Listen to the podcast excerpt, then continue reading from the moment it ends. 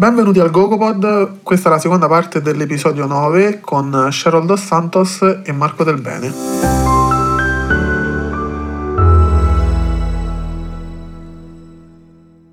E um, un'altra, un'altra, domanda che volevo rivolgere ad entrambi è eh, legata a, a un tema molto attuale, ovvero il tema del bullismo e cyberbullismo. Noi ne avevamo già parlato nelle, in una delle puntate precedenti ed è stato un tema molto apprezzato perché ovviamente è una delle piaghe della società e credo sia molto molto attuale, ripeto. Io ricordo quando um, ai live, eh, ovviamente la, il grande pubblico porta con sé grandi apprezzamenti ma anche critiche pesanti eh, Cheryl, tu come, l'hai, come hai vissuto quei, quei momenti? Eh, magari qualcuno non, che non ti apprezzava particolarmente ti può aver detto anche delle cose pesanti.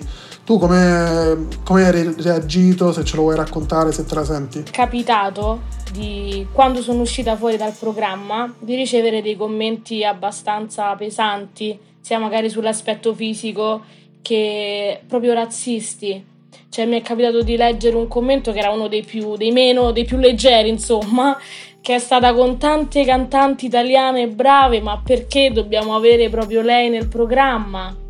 Oppure, meno male che sei uscita, brutta sfigata. E all'inizio non rispondevo, sinceramente ci rimanevo male perché poi ci si rimane male, a prescindere che sai che non devi dare peso poi alla persona che dietro una tastiera ti sta insultando, sai, ci si rimane alla fine sempre un pochino male. All'inizio non rispondevo, poi ho risposto a un ragazzo in particolare e gli ho detto ma perché? Mi ricordo di avergli detto ma perché? E lui mi ha detto guarda io in realtà non penso nulla di tutto quello che ti ho scritto perché lui mi insultava pesantemente ma volevo solo attirare la tua attenzione. Quindi magari era una persona che pur di farsi rispondere al messaggio, al commento, ti insultava. Quindi io penso che, vabbè, ovviamente che il cyberbullismo sia assolutamente sbagliato, ma alcuni lo fanno proprio per attirare l'attenzione. La maggior parte delle persone lo fa per attirare l'attenzione perché io penso se non condivido una cosa che leggo o che vedo, non commento, magari, non sei obbligato a commentare, quindi l'insulto gratuito è proprio per attirare l'attenzione o sfogare delle frustrazioni, a mio parere, gratuitamente. Sì, guarda, io uh, mi auguro che, che, sia come dici tu, che la maggior parte delle persone non pensi realmente quello che scrive perché sarebbe, altrimenti sarebbe una catastrofe. Già, già lo è così, ma uh, altrimenti sarebbe veramente una catastrofe perché eh, girando sui vari post di Instagram, ma ancora di più su Facebook, si legge l'80% penso di commenti di odio, di uh, insulti. E questo in un mondo come la musica poi che dovrebbe unire perché non c'è in, musica non penso ci sia un uh, io che sto contro un, arto, un altro artista uh, perché la musica dovrebbe unire e soprattutto se io ascolto Cheryl non è detto che non possa ascoltare un'altra, un'altra cantante, un altro artista, quindi è davvero sconcertante questo, questo aspetto in arte in generale. E tu Marco hai avuto modo di, di, tastare da vicino anche questo aspetto, questo lato purtroppo, oppure ti sei fatto un'idea che ci vuoi raccontare? È un fenomeno che fa schifo, che è figlio della, um, della grande difficoltà sociale, no? Perché comunque se sei chiuso in una stanza, non, sei realizzato come uomo o come donna e ti senti inferiore, ti senti, non sei, ti senti tu inferiore, eh, il modo più semplice è quello di attaccare brutalmente sotto falso nome pensando che tutto sia semplicemente virtuale. In realtà internet è la nostra realtà, fa parte del mondo reale come quando usciamo per strada così siamo online e ci si abituerà come ci si è abituati eh, per strada a non insultarci a vicenda anche su internet. Ci vuole del tempo.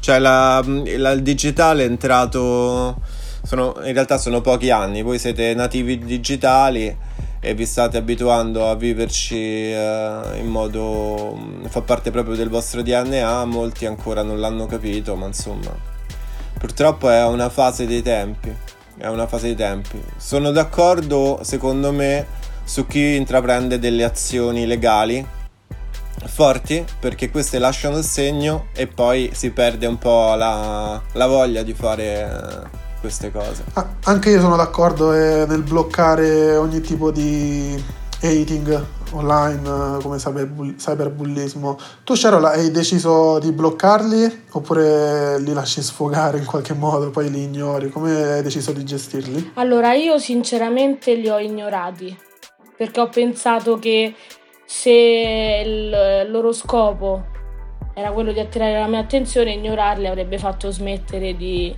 di scrivere determinati commenti e per ora ha funzionato, almeno nel mio caso poi ovviamente magari la maggior parte delle persone non lo fa per attirare l'attenzione, ma lo fa appunto per sfogare delle frustrazioni e per attaccare in maniera immotivata un'altra persona ed è appunto ha ragione Marco, fa schifo. Io mi ricordo quando è uscito Ask, non so se ve lo ricordate. Sì, abbiamo parlato proprio che magari, nella scorsa intervista, abbiamo eh, tirato fuori questa Che è stato assurdo. Magari era una cosa uscita con una, uno scopo positivo, no? magari per far confessare ad un altro ragazzo l'amore per una ragazza quando non ci riusciva, per fare dei complimenti, e invece si è trasformato in una macelleria proprio, perché poi cioè, ogni scusa era buona per uh, dire la qualsiasi delle cattiverie immotivate. Quindi sicuramente è un fenomeno che va assolutamente bloccato. Ma perché di base, eh, come dicevano in un altro podcast, ehm, il problema grande dei social media è che mettono una barriera e che quindi tu da anonimato, con l'anonimato anche, eh, diciamo, non vedi direttamente le conseguenze delle tue azioni. Banalmente, se passeggiando per strada insulti una persona, probabilmente questa ti risponde anche in maniera un po' veemente, mentre sui social hai la possibilità di distanziare la reazione. E questo tira fuori, tira fuori davvero il peggio delle persone, anche se io sono dell'idea, eh, della stessa idea di Marco. Credo che come ci siamo abituati ad alcune cose passate, ci, abituere- ci abitueremo anche a questo, ma ci vuole denuncia e sensibilizzazione, perché eh, l'essere umano impara, però bisogna far sì che alcune cose vengano tirate in superficie. Hai parlato di Ask, io non scorderò mai, avevo 17 o 16 anni, eh, una ragazza che si suicidò per gli insulti su Ask. E quello penso che sia davvero il, la, la, peggiore delle conseguenze eh, di un utilizzo improprio dei social media.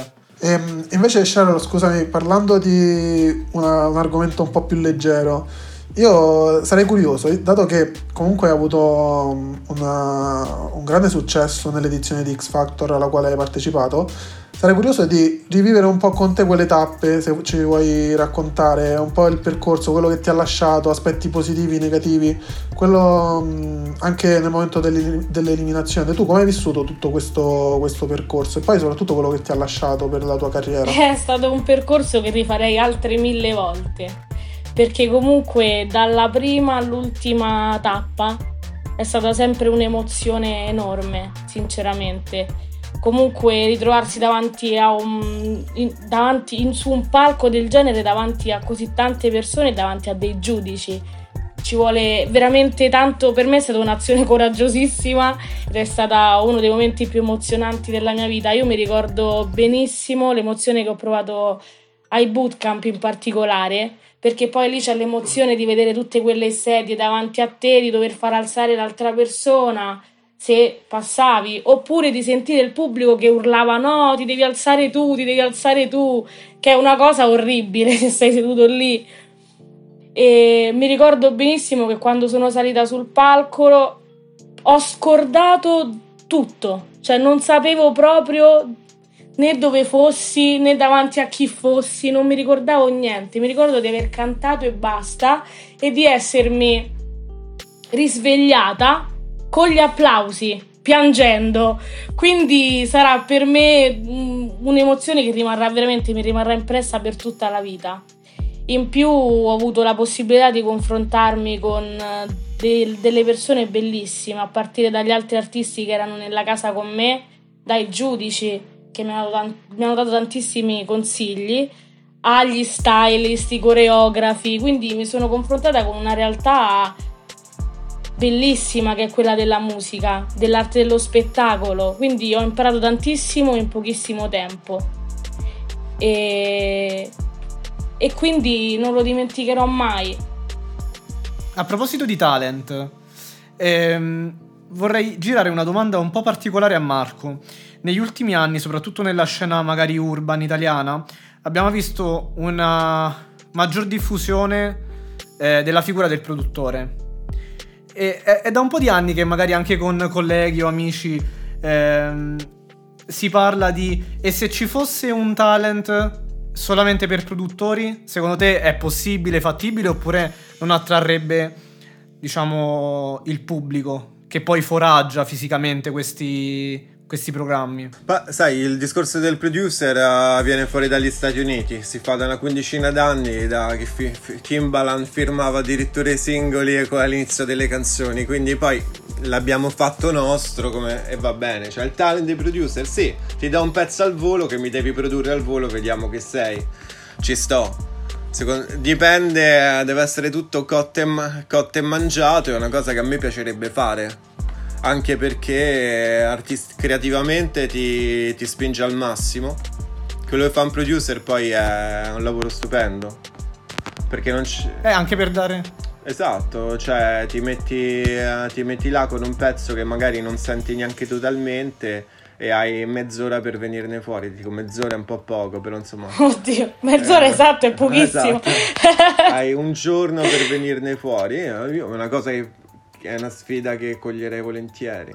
Nel mio piccolo lo farei. Sarebbe un, sarebbe un po' estremo, sì, è vero. Esatto. E poi è come succede, io penso anche quando a X Factor vi davano le assegnazioni, non era scontato che um, il, il, brano azzeccato, l'interpretazione giusta, avevate pochi giorni per provarla, penso, e poi uh, tutto in tv amplificato all'ennesima potenza, la pressione immagino, quindi no, era sempre sì. un po' tutto un Guarda. ballo. C'è stato il, il, secondo live che Agnelli mi ha assegnato un brano in sette ottavi. Sai che lo ricordo, lo ricordo, è vero. Vi dico il panico. ho, ho detto, oddio, sbaglierò tutto. Io fino alle prove generali sbagliavo il tempo fino alla prova generale del giorno prima del live io sbagliavo, io mi ero rassegnata che avrei sbagliato la canzone sul palco. E invece alla fine ci sono riuscita ed è stata una delle mie più grandi conquiste, penso. A proposito di Manuel e Manuel Agnelli, ti volevo fare una, una domanda, Cheryl. Qual è il rapporto che hai avuto con lui? Anche perché voi tu hai fatto parte di una delle squadre eh, femminili giovani più forti, diciamo, se così si può dire, penso delle ultime stagioni. E lui quanto ha inciso anche sul vostro percorso? Quanto era un rapporto collaborativo e quanto invece c'era da apprendere da lui? Beh, Manuel è stato sempre una persona che ha fatto tantissimo per noi, anche più, più di quanto era, era, da programma, insomma. Diciamo che lui aveva delle ore da dover trascorrere con noi. E mi ricordo che litigava tantissimo per averne di più. Ed era l'unico che trascorreva tantissimo tempo con noi e che lottava per avere anche quelle due ore in più al giorno per poter provare realmente con noi e stare vicine a noi. Quindi è stato fondamentale perché lui si metteva lì e ti diceva come doverla interpretare al meglio, come quell'intenzione che dovevi dare, dovevi donare al brano. E quindi è stato fondamentale, c'è stato tantissimo da apprendere, proprio nel tirare fuori l'emotività dal brano senza eseguirlo e basta, anche perché avendo pochi giorni per poterlo provare dovevi concentrare sulle parole chiave e lui era sempre lì a darti tantissimi suggerimenti importanti. Quindi è stato un ottimo giudice e penso che questo dipendesse anche dal fatto che comunque lui ha, ha, è, è, padre di una bambina che aveva l'età quasi de, di Luna e Martina, quindi ci aveva prese proprio come delle figlie. Molto bello, infatti traspariva con tutte e tre, eh, era, si vedeva proprio che c'era un qualcosa che era proprio alla base della vostra collaborazione artistica che vi faceva lavorare molto bene, c'era, c'era, un'intesa a livello musicale molto alta. E ragazzi io uh, vi faccio un'ultima domanda poi vi lascio andare. Ci volete uh, dare qualche spoiler, qualche anticipazione sui prossimi lavori, magari in collaborazione che farete voi due? Marco, passo la palla a te. Niente, allora vi volevo dire solo una cosa no, di Cheryl, per esempio, che è qui. E Cheryl ha fatto una serie di eventi, di grandi eventi in questi mesi prima del lockdown, a partire dall'auditorium con una bellissima giornata con dei giovani dei licei del Lazio, io non odio in cui più di 600 ragazzi hanno ascoltato la mattina Cheryl cantare un pezzo che nessuno mai aveva sentito, un inedito. E durante l'inedito ci sono stati due applausi a scena aperta con i ragazzi in piedi. Io stavo piangendo dietro le quinte. Questo è un po' quello che succede quando lei ha l'occasione di andare live. Ha riempito a finale diciamo italiana di pallavolo uno stadio di 10.000 persone lei canta We Are The Champions dei Queen ovviamente eh, e, lei, e, e, e, si muove come, come le grandi quali sono i prossimi programmi innanzitutto eh, dobbiamo cercare di far ascoltare questo, questa ragazza in un mondo diciamo fatto oggi di musica che eh, non è tanto sensibile alle grandi voci e questa se vuoi è una difficoltà. Cheryl un perc- avrà un percorso di, di canzoni, eh, lei sta iniziando a scrivere. Ecco, una cosa che vorrei dire è se avete delle belle canzoni da suggerirci potete scrivere ad artistico at instantcrashrecords.com e io ascolterò tutto il materiale e cercherò anche di dare dei feedback se sono graditi, spero di sì, eh, perché ab- abbiamo un percorso da fare. Il percorso lo vedo comunque un percorso giovane, eh, con tutti i contributi che uh, vorrà dare Cheryl direttamente, ma anche quelli di nuove generazioni. L'unica cosa è che noi abbiamo una, un grandissimo talento in Cheryl, quindi non possiamo fare che ne so, un rap non lo vedo adatto per Cheryl, non, ma non deve neanche essere... ma come no? Neanche, non sto neanche cercando canzoni che per forza devono far vedere chissà quale estensione, semplicemente è un artista che canta molto bene, quindi l'emozione deve essere anche sul timbro, sul suono e non soltanto su, sulla parola. Quindi Cheryl, ok contaminazioni, però entro un certo ambito, diciamo così. Esatto, no, io in realtà pensavo di reppare al contrario, sinceramente. Ma eh, che dici l'autotune con la tua voce come sta? Ma ci dovrei provare, secondo me. Va bene, ragazzi, io vi ringrazio ancora per la disponibilità, mi ha fatto super piacere, vi aspetto in qualsiasi altra prossima puntata quando vorrete tornare. E grazie Steven per essere stato con me. Grazie mille Simone, grazie Marco, grazie Cheryl. Ciao, grazie a ciao voi. Grazie veramente. Ciao, ciao, ciao. ciao.